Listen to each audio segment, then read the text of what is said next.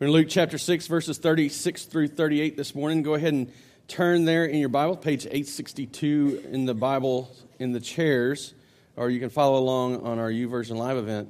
We got a lot to do today, so we're going to jump right in. As you're kind of turning there, I'm going to set you up with a, a review because the reality is, if we step into this passage in verse 36 and, and don't consider where we've been, there is a reality that we're going to misunderstand it and think that this, that this idea of, of merciful love or this idea of judging people lives in exile, kind of lives as an island to itself, and that is not true at all. In fact, the reality is, as you'll see today, I think you'll see today, if I do my job today, you will see it today, that we have been called not uh, to, to judge not is actually an expression of loving people. And so that's, that's what we're going to see. That's what we're going to deal with. But as we get there, I just want to want you to see the components of Christ like love that we've been studying. And so we're just going to hit them real fast. I'm not going to go into a lot of detail. I would encourage you to go back if you've missed. I'd encourage you to go back and listen to the sermons online. Uh, but, but we've seen, as we have studied this love, this Christ like love for our enemies that we have been called to, we have seen the active nature of this love, an, an active choice of our will to function for someone else's good, to be beneficial to them, to be good towards them, to speak truth with grace, blessing them with our words, and even petitioning or praying for them on their behalf, standing before God on their behalf, and asking for His good and for His justice as He sees fit, uh, seeking, hopefully, and longing for not just His justice, but also His mercy. And we also have spoken about, we, Jesus didn't just leave us thinking about how we actively love people, but he, he helped us see how we react to people. And these are our enemies. When they offend us, when they hurt us, how do we react? And so he calls us not to humiliate when we've been humiliated. He calls us to, to accept the cost on another's behalf, and he has called us to live with generosity. We'll see these kind of play out even further today. We can sum these three ideas up with, with one idea, with, with one perspective is that we are not to seek vengeance. If we are going to love people like Christ has loved us, we are not to seek vengeance. The reality is, is as we react, we're supposed to enact that very act of love that we have already been called to. So we're praying, doing good, and blessing, and, and seeking their best interest.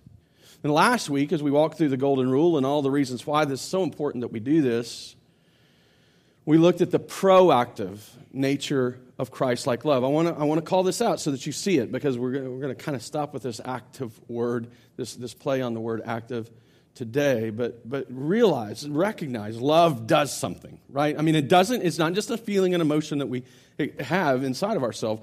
Love acts. And so we have the active nature, we have the reactive nature, and we have the proactive nature and that is to love our enemies like Jesus has loved us. We must be proactively, sacrificially, and beneficially acting in their best interest. Love actually does something. As we do this, as we love people like this, we step into the mission that Christ has himself, we're joining him, joining him in his mission. We are, we are joining him and walking alongside him and loving others as he has loved us. This makes us distinct. It makes us different than everybody else in the world. We, we, we see this. We see this, this, this way that that the world loves reciprocally, like with reciprocity. If you'll just love me, I'll love you back. But, but Christ is saying, love people even when they don't. And it, not only does it make us distinct, and not only does it join us together in his mission, but it's where we experience the depth of his love. We don't know what Christ's love is like until we begin to express this selfless, active, sacrificial, beneficial good will for another person. Until we actually put that into action, it is impossible for us to really understand what His love is like. We can talk about it, you can hear me speak about it, but until you actually begin to do it, it is impossible for you to know it other than in theory. It actually enables us to experience His love more deeply. And as we saw last week, it identifies us as His children. There's a reality that that if you are capable of loving people like this, this is not the trait that saved you, but it is a trait that marks you as one who has been saved. It is a trait that is specifically reserved for and, and only alive in people who have been loved by Christ. This is, this is what he's teaching us. This is what he's calling us to. As, as we love like this, he's, he's calling us to express the life within us on behalf of those around us. And this is our hope. This is the assurance that he gives us is that if we have this capacity, if we, if we have this ability, then we have been loved like this. But we also have the warning. And all the way through this sermon that we have been studying, we have been seeing those assurances and warnings, and that will be no different uh, for us today as we begin to consider one more aspect of this Christ like love, this, this call to love our enemies. And we're going to study from Luke chapter 6, beginning in verse 36. We'll read through verse 38. Jesus says, Be merciful even as your Father is merciful. I want to just highlight this is, this is not necessarily part of the sermon, but I, you, you can't miss this.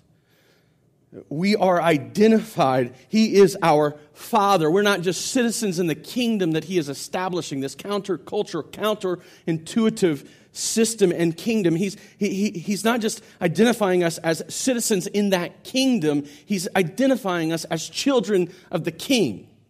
That's, eh, eh, that's a big difference. We have rights and we have blessings and we have, eh, and, we have access that, that no other person in the world has except that we are his children and he is our father. Now, it's important that we see this because you need to know this. I didn't come up with the idea of calling God Father. Like, this is not some religious outworking. This is not some way that we can just make ourselves feel good about this. This is Jesus who calls God Father, saying He is your Father. And He is a good Father. Be merciful, even as your Father is merciful. Verse 37 Judge not, you will not be judged. Condemn not, you will not be condemned. Forgive, and you will be forgiven. Give, and it will be given to you. Good measure, pressed down, shaken together, running over, will be put into your lap. Yeah, that's a promise. For with the measure you use, it will be measured back to you. Verse 36 calls us to merciful, mer- merciful, be, being merciful like the Father. Our Father is merciful. To be merciful means to be compassionate. Uh, and this is the aspect of the love that we're really discussing the compassionate nature of Christ like love. This is the, the, the, the trait of Christ like love that we're exploring today. And as we look at compassion, as we, as we talk about it, you, you need to realize it's more than just feeling bad for someone's situation or circumstance. It, it, it isn't just merely flipping through Facebook and seeing a video and watching it and tearing up and feeling some level of sympathy for them, or, or flipping through channels on the television. You've probably all seen the commercial where they're showing the pictures of the animals who have been mistreated, and Sarah McLachlan's in the background singing, In the Arms of an Angel. And you got this tug at your heart, right? And, and then the commercial ends, and you've done nothing. Like you felt sympathetic about it, but you've not been compassionate, or not in the sense that this is calling us to. We've not been merciful in the sense that this has called us to. Now, if you've watched those commercials and you've not felt sympathy, then you can't really identify here, but, but think of something that's made you feel bad for someone else. But if you've done nothing, then you haven't really, then you haven't really felt this compassion or, or, or enacted this mercy. Mercy Jesus is calling to us, calling us to is it includes this kind of sympathy. It includes this kind of this sympathetic feeling, but goes beyond that. Filled with sympathy, just full up with sympathy, the mercy that Jesus calls us to expresses itself in words and in deeds. That's how we know that this passage is not in isolation. In fact, one of the, one of the struggles that we'll always face as we read our Bibles, if you read in the ESV, you'll, you'll, you'll know what I'm talking about. If, if not, it may have it divided out a little differently. But, but in my Bible, I have this place where it says, Love your enemies. And I come down, and verse 36 is the very end of a section, and then it goes on to something else. Those headings are not, they're, they're not Bible. And so what we end up thinking is, oh, this is a whole new idea. But it's not a whole new idea. This is the active, sacrificial, beneficial action, which is Christ like love that we have been being called to for our enemies. This is exactly the same thing. It's just summarized and, and taught with a different perspective. The reality is, is that this love and this, these enemies that we're supposed to love are not just a people who would, who would shoot at us and, and kill us if they could.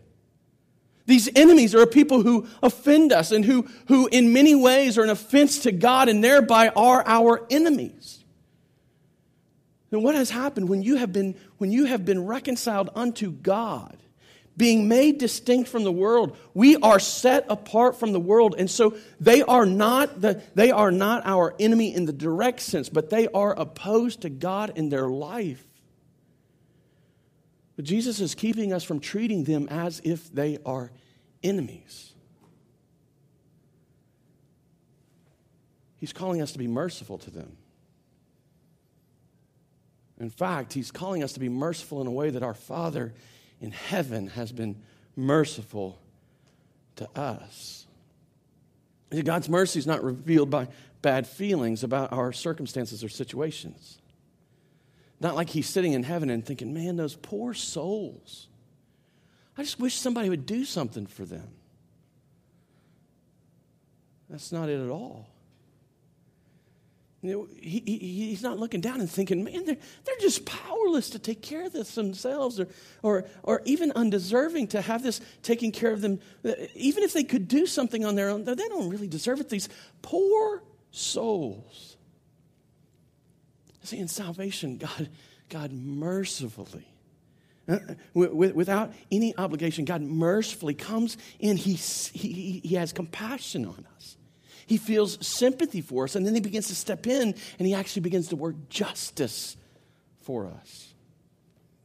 See, that's there's this idea, and, and, and, and for too long I had this, these ideas separated, and, and, and, and I had this idea that, that mercy was simply withholding what we deserve. Grace was giving us what we don't deserve. Mercy is withholding what we do deserve. And I was always thinking of this withholding nature, but the mercy that God has given us is not just about withholding, it's wrapped up together with the justice or the price he paid for us. And then he graciously extends it to us, even though we don't deserve it. See, he did all of this work on our behalf. Not because of who we are, but because of who he is merciful. Even more than the work itself being merciful, we need to note the greatness of his mercy, just how big it literally is, how big it actually is. It's no small thing that the creator God of all the universe, that had every right to end it in the garden at the moment of rebellion, he had every right not to step in and ask Adam questions, but rather to crush him then, just without thinking twice.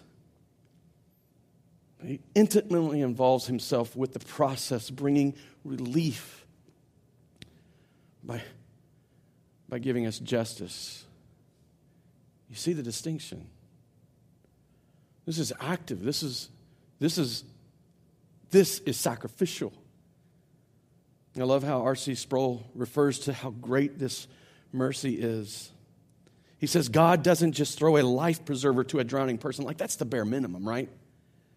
God doesn't just throw a life preserver to a drowning person. He goes to the bottom of the sea and pulls the corpse from the bottom of the sea, takes him up on the brink, on the bank, breathes into him the breath of life, and makes him alive. You see, we were the dead folks on the bottom of the sea. He didn't just throw you a life preserver hoping you'd make it. He jumped in, he dived to the bottom, and he got you, and he brought you up, and he breathed life into you. He has been merciful to each and every one of us that have been made his children. This is why Peter, writing to the scattered and suffering church in Asia Minor, says this in 1 Peter 1 3 Blessed be the God and Father of our Lord Jesus Christ. I mean, that's an exclamation of, of celebration and praise and worship. Blessed be the God and Father of our Lord Jesus Christ. Why? Because according to his great mercy, the bigness, the breadth, the height, the width, the depth, the, hugeness of this mercy, He has caused us to be born again to a living hope through the resurrection of Jesus Christ from the dead. This is the mercy that He has bestowed on you. This is the mercy that washes over you. We focus so often on His grace, and, and please don't deny the beauty of His grace. Continue to sing the song, Amazing Grace. Continue to think of how special His grace is, the unobligated, undeserved, unearned uh, uh, benefit on our behalf. Uh, uh, don't, don't, don't stop. But think of the mercy, the compassion, the sympathy that motivates Him to make us just. That actually motivates him to provide justice. This is exactly what it was, he's calling us to. In fact, um, he's calling us to imitate our Father. And, and he's actually not just saying make choices to do it,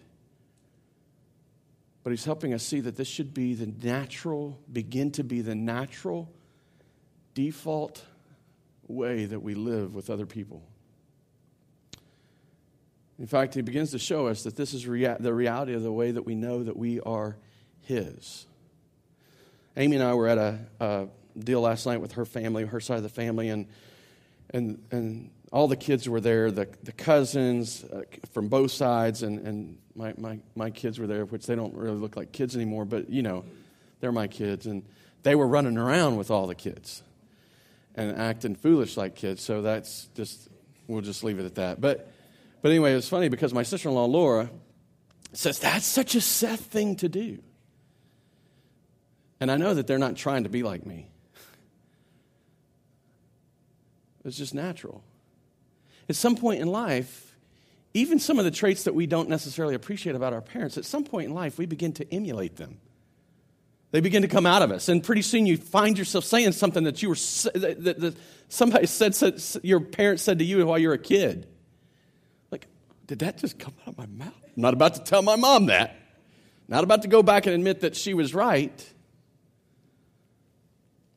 See, this is the reality of what he's saying is that, yes, we are called to this. Yes, we should pursue this. Yes, we ought to give attention to this. We ought to enact it in our life. But it should be the natural flow. It should just begin to be what is seen in us.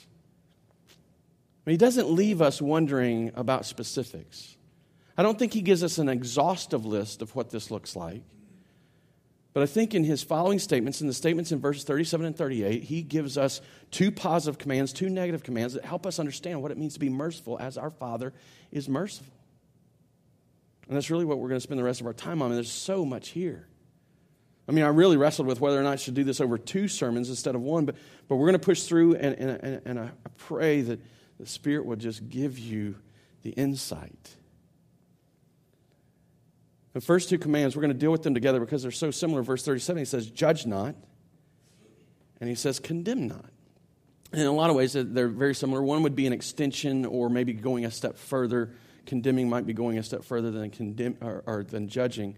But the reality is that, he's calling us to, to, not do the same thing. Two, two negative commands don't judge and don't condemn. Here's the problem we face this is one of the most popular commands in all of the scripture, one of the most popular verses. You know, this is the, this is the place that even those people who aren't Christian know it. Uh, maybe, maybe right next to like John 3.16. So, so everybody knows John 3.16. They know the, at least in America, I shouldn't say everybody, but people in America know John 3.16, and they even know the address. You know, they know that for God to love the world, that who, he gave his only begotten son. They probably know it in King James. I don't know if, I don't know if I know it in King James, but they probably know it in King James because that's the way it's been recited for so many years in so many homes. But they probably know the address because you know you see it on uh, you see it on a uh, uh, sporting event, like at the football game. You know, you're watching TV, you see on the football game somebody standing there with their John three sixteen sign. You know, they, they skipped church to go to the game on Sunday, and then they wanted to justify their reason for being there. So to be a missionary, they stuck up John 3.16. They didn't give any reference or any proclamation of the gospel, but now they feel better about being there. See, I just judged somebody, and you guys laughed with me, and you just joined me in it. But this is not what we're supposed to do. But the reality is, is that people people know this verse, but they know this verse because they don't want you calling them on their sin. Because none of us like having our sin called out. None of us like being confronted in our sin. But Jesus is not calling us. We must understand this. We, we have to get this. Jesus is not calling us to not be critical thinkers, to not, to, to not look at something and see it as sinful or not sinful. He gives us plenty of expression in the scripture to know what is sinful and what's not sinful. And He's not telling us to ignore that or to keep it silent. But people don't like that. But even those who would say, hey, you're not supposed to judge me, you judgmental bigot, who you think you are telling me how to live my life? Even they judge. They judge in the way they don't want to be judged. Let me just think about it child porn, sex trafficking, child molestation not many people are going to get on board with that kind of stuff. And if they do, there's going to be a common recognition that there's something wrong. In fact, I saw a video, one of these videos that put a little sympathy in my heart, but I didn't do much about it. It didn't really give me. It, you'll see. There was a there was a, um, a, an inmate that was being tried. He was he was a prisoner in prison being tried for murdering his cellmate, and he pled guilty. And the and he was given an opportunity to say why he killed the guy. He said, Because he told me he molested children. So even, even among those who are committing evil or, or breaking laws or living sinfully, even among those people, there's a recognition that these things are not right. And there should be some level of consequence in their life. And this, this particular man determined that, you know what, I'm going to take it up on myself. So he got out of his bunk and he choked him to death. I think Jesus is telling us not to do that, at a minimum.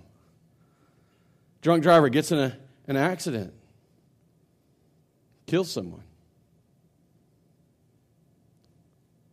We're, we're fine with the consequences that come out of that. We have laws against that because we know it's, it's a bad thing. About a guy who goes into a movie theater and begins to shoot people. That's real life stuff. And there's a reaction in our culture because everyone knows there's something absolutely wrong with these things. These have all been pretty straightforward, though. You see, it gets a little, little tougher to deal with this when all of a sudden the popular culture has determined that something sinful is no longer sinful. When they've determined something that God has said is wrong, when they've determined that it's right. Sex outside of marriage. I was actually confronted one time about a sermon I preached and how I probably pushed somebody away because they were living together. I know it was true, but man, if you hadn't said it, they'd probably come back to the church. I talked about it, but then I offered hope on the other side, offered grace. But our culture is not about that. Homosexuality, big issue in our culture today. And to talk about the sin that resides within a person's heart that leads them into homosexuality and the sin of homosexuality. Same sex marriage. You see, these are gray areas in our culture, but they are not gray areas in the scripture.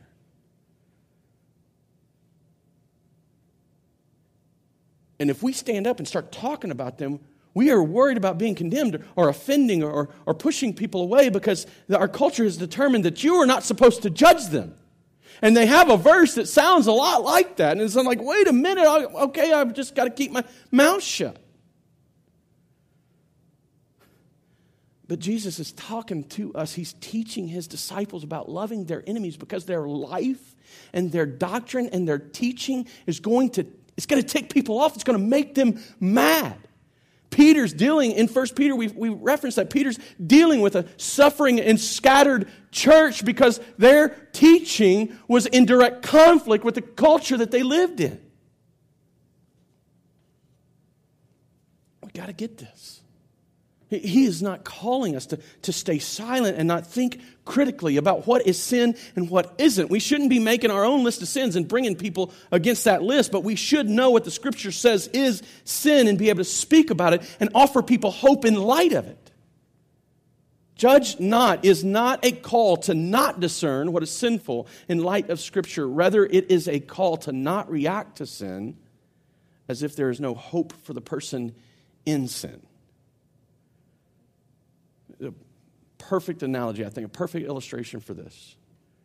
I'm not going to invite that person to church because their life would tell me they don't want anything to do with it. I'm not going to say anything about Jesus because they don't look like somebody that wants to hear about Jesus. What if the persons or person or persons that were involved in leading you to the understanding of the gracious gift of God's salvation determined that you just didn't want to hear it? That's a judgment based on someone's lifestyle that determines that they don't deserve or do they care about the hope that truly is available to them. This is not a call to not be critical, but rather to, to not be hyper critical. We should avoid saying things that are untrue. We should avoid saying things that are unnecessary to be said, and we should be, avoid saying things that are unkind. But that doesn't mean that we should keep our mouths shut all together. John Stott has been particularly helpful to me in striving to make this distinction. This is from his, his commentary on the Sermon on the Mount. He writes this The follower of Jesus is still a critic in the sense of using his powers of discernment, but not a judge in the sense of being censorious. I didn't know what censorious meant either. I went and looked it up, but then he gives an explanation. Censoriousness is a compound sin consisting of several unpleasant ingredients. It does not mean to assess people critically, but to judge them harshly. To be censorious is to be a harsh judge. The censorious critic is a fault finder who is negative and destructive towards other people and enjoys actively seeking out their failings. Like if you love pointing out how people are screwing up, like you take joy in that, you might be judging people. He puts the worst constructive or construction on their motives, pours cold water on their schemes, and is ungenerous towards their mistakes. If you're a person who loves to receive mercy, but a person who will not give it away, then you might just be a censorious judge. You might just be a harsh critic. And that's what we are being warned against. That's what we are being called back from in this passage. Then John, uh, John Stott sums it up this way To sum up the command to judge not is not a requirement to be blind, but rather a plea to be generous. Jesus does not tell us to cease to be men by suspending our critical powers, which help to distinguish us from animals, but to renounce the presumptuous ambition to be God that hits home. Because the reality is, is that we're not just sitting and saying, hey, well, that's sin. There's an answer for that, there's hope for that. That's sin. You don't deserve it. You're not going to get it.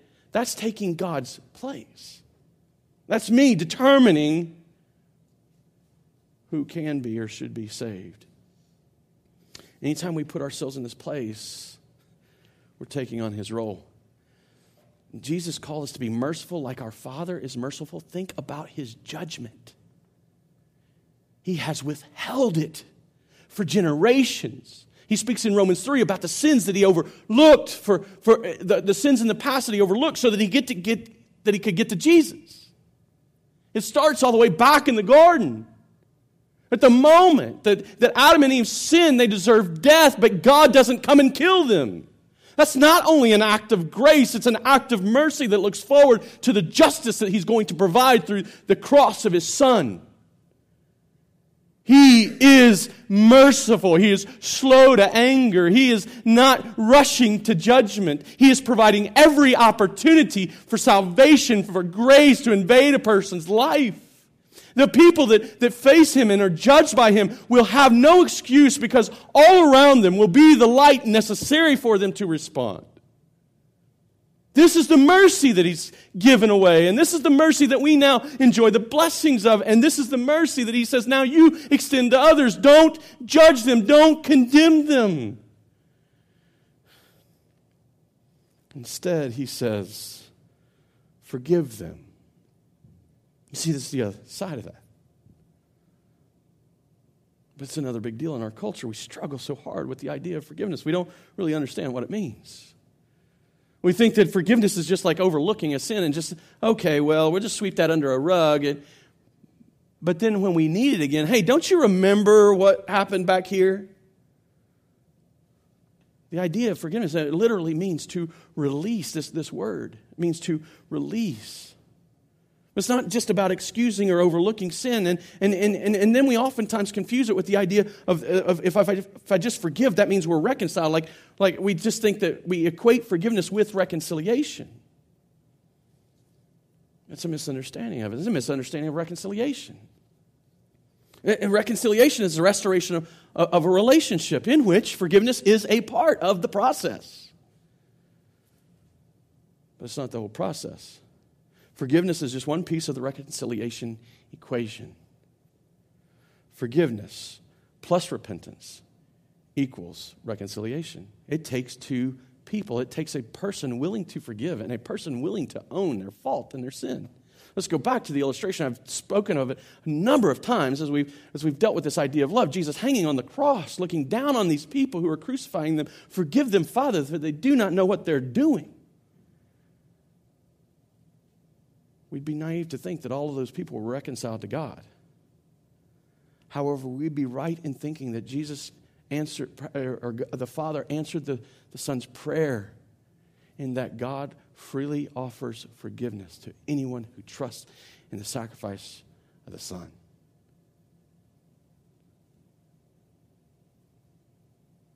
There must be repentance to enjoy the reconciliation. And God isn't looking at you and saying, you must, you must reconcile. He's saying you must forgive, you must release, you must work it out in yourself. That there is no hard, uh, hard feelings, no harsh will. This is what he has been doing. This is what he did when we moved into salvation. As we repented, we were reconciled. Peace was brought between us, peace was restored between our relationship and the Father's relationship. No longer outcasts, no longer, no longer aliens. We are citizens and we are children. But this is what goes on every day in our relationship with Him. That's why John was writing in his first letter, talking about the sin of Christians. If you'll confess your sins, He is faithful and just to forgive them there's a, a process by which he's, he is readily available. He is waiting for you to confess and repent that you might enjoy the fellowship and the rest and, and, and the, the blessing of reconciliation that he has already given you. So, really, we got to think about then what is forgiveness? Like, what is it really? Let's get a definition to it. Let's get an understanding of what we're doing. And so I would define it this way the call to forgive is a call to refuse to make someone pay for what they have done to you. It is suffering with the pain and yet not seeking revenge. It's one part of the reconciliation equation. It's one part of that process of reconciliation, but it's your process to do. God's not saying you forgive them when they, when they come and repent to you. He's saying you forgive them. It's you determining in yourself to not excuse the sin or the offense that has, has been, uh, been waged against you. It's not a denial of the pain that was caused, but rather an acknowledgement of the depth of it. This is the, what we see in the cross. Our sin is absolutely offensive to a perfectly holy, eternal God. And it's so offensive that he killed his own son to see it paid for. That's why the cross had to be such a stark picture. Because sin is so absolutely offensive to God. But as he forgives, he doesn't he doesn't ignore the, the, the offense. He doesn't sweep it under a rug. He says, I'm going to nail it to this tree.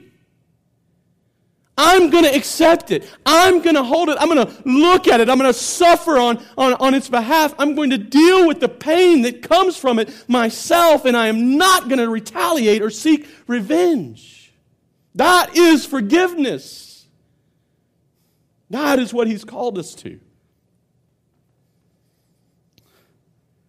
Christians are not called to forgive others because it is deserved, but rather because they have been forgiven by God themselves.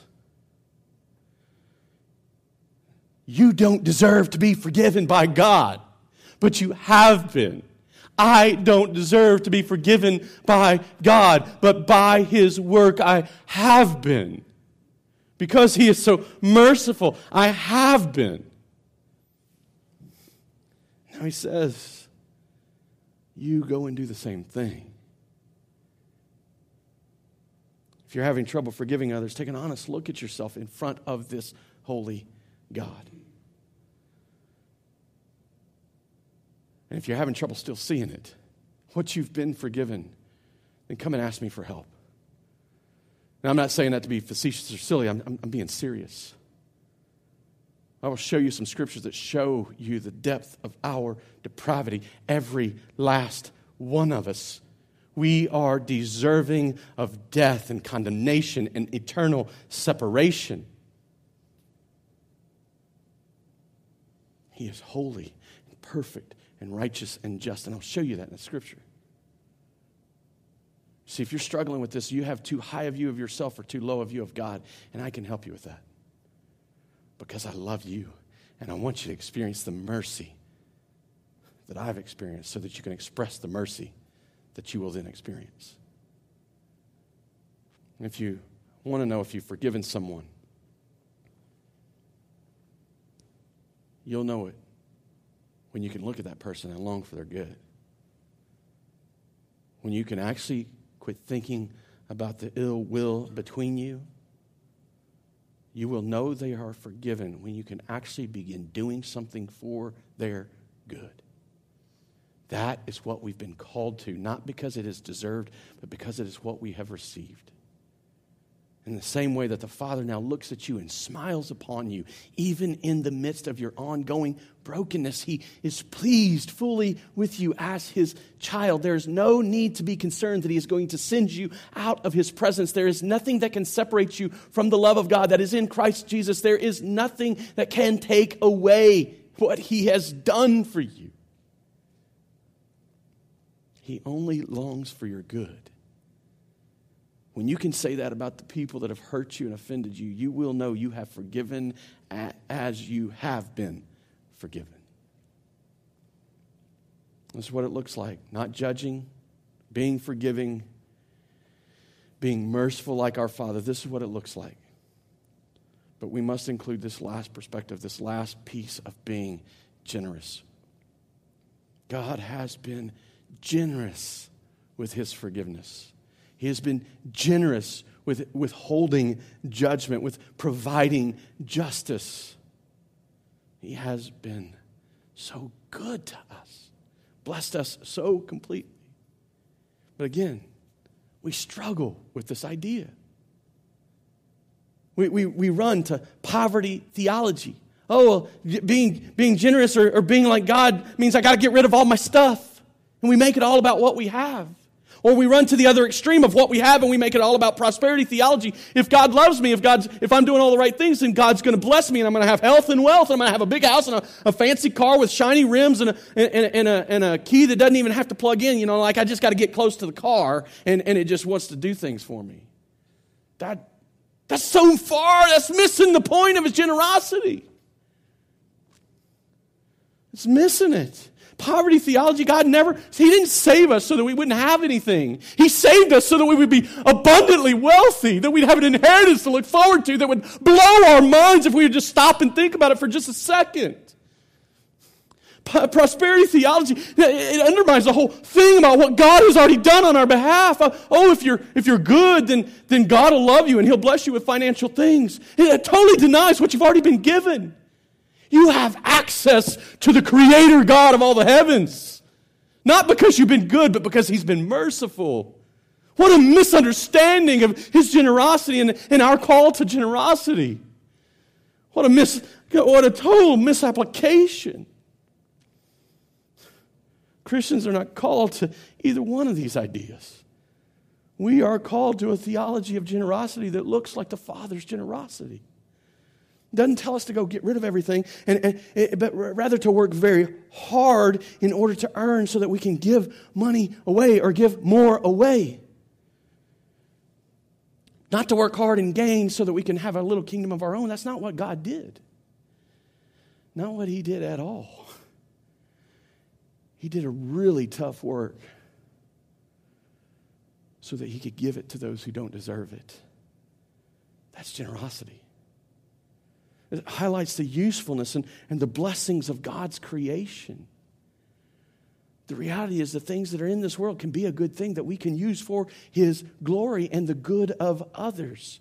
And they can be used for our good as well. And we must not just divest ourselves of them because they themselves are, are, are sinful or bad, but we must use them for His glory. It highlights the sacrifice that God has made on our behalf. And so you'll know when you're being generous when you can feel the sacrifice of it. When you can feel the loss on another person's behalf, that's when you'll know you're being generous. That's what we see happening, Acts 2 42 through 47. As, as the church is being formed, as it's being birthed out of the proclamation of the gospel, people are selling the things that they have and giving away the things, giving it away so that there's not a need within the church. They, they are giving up their stuff. Yes, they're giving up their stuff. Doesn't mean they're giving everything away. And it's not a call to socialism, it's a voluntary desire to be so concerned for another person that you would sacrifice so that they would benefit. That's generosity. That's what's happened on our behalf. Christians are called to be generous with others because God has been generous with us. You cannot outgive him. You cannot give away more than he can give you. You cannot come to a place where, if you will be wise with the things he's given you, that you will all of a sudden find yourself without things to bless others with. It just might not be physical things. You will never run out of His grace. You will never run out of His mercy. You will never run out of His love. You will never run out of His attitude about a broken and sinful people. You will never run out of Him.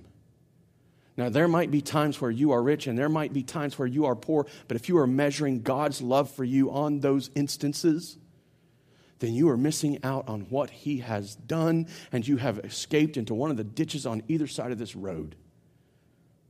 Not escaped, driven off, crashed. We're called to be generous because He has been generous. David Mathis, writing for Desiring God, wrote this the gospel opens our soul and with it our hands. Kent Hughes demonstrates the implication a little further, writing this There is no such thing as a Christian Scrooge. He says, We may know some Scrooges, I'm sorry, he, he says, we, we may know some Scrooges who claim to be Christians, but I don't think you can claim to really know Christ and be a stingy person whether that's with your money and your things or with your faith and the love that you have received. As two diametrically opposed people. It doesn't work. If you ever need to consider just how generous God has been with you, that you can then extend that generosity. Two verses Ephesians 1 3, Paul writes, Blessed be the God and Father of our Lord Jesus Christ, who has blessed us in Christ with every. Every. That means all of them. That means there's nothing he's held back from you, them. Like there, there's nothing left that he could give you. Every spiritual blessing in the heavenly realms. You, me, people who were dead in our sins, people who were pursuing the path of death. He has blessed us with every spiritual blessing. Peter, 2 Peter 1 3, his divine power has granted to us all things. All, again, there's nothing left over. There's nothing like how he's like, like holding something back, and when they finally get this right, it's theirs. He has granted to us all things that pertain to life and godliness through the knowledge of Him who has called us to His own glory and excellence. You have received abundantly. There is nothing in the kingdom of heaven that has been held back from you except the position of God. You have access to Him. You have access to His power. You are washed clean in His blood and, and, and, and, and immersed in His love and His grace and His mercy. And He is saying, now please give it away so that other people can know it. Who are we to think that we can hold on to that? Who are we to think that we should be building a kingdom of our own? Man, when we do this, when we do this, it's not like we're going to be receiving more, but we're going to be able to begin to realize how much we've been given. And that's why Jesus says, as you do these things, the measure given to you will be the measure used. Pressed down, shaken, and running over. See, the reality is, is this, is that I, I guess in this passage you could seemingly draw out this prosperity theology. You could somehow draw out that God will bless us if we do good things, or God will give us more wealth if we, if we uh, give away some of our wealth. But there's this total overarching idea that's going on that you miss it if you stop there there's an assurance that runs all the way through this passage, and I just need to point it out in closing. Judge not, you will not be judged. Condemn not, you will not be condemned. Forgive, and you will be forgiven. Give, and it will be given to you. Brothers and sisters, if you have the attitude, if you have the capacity, in fact, these are these, these, these words judge, uh, condemn, forgive, and uh, uh, uh forgive and give. These, these, four words are, are, are present active imperatives. It means that it's a command that you're supposed to do and keep doing, like you never stop.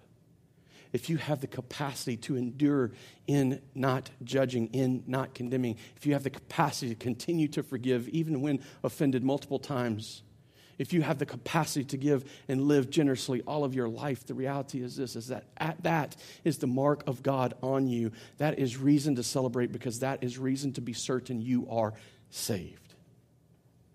Be assured in this. But on the flip side, if you come to a point where sin is too great that you cannot forgive, where money is too desirous that you cannot give it away, where someone is so sinful that you don't think they deserve you to say something about salvation to them, if you come to a line that you cannot cross, then you're either missing and misunderstanding what God has done for you. Brothers and sisters, let us help you in that. Or you have been doing it in your own power by religious effort all along. Be warned. Because the measure you use will be used against you. And it will either be the grace of God flowing through you or it be the holiness and perfection of God standing in front of you. Be assured if you see it at work in you. Be warned if you're at the end of your rope. Let's pray. Father, help us. Help us live this active and compassionate love. Help us be a people who move in this way. God, help us.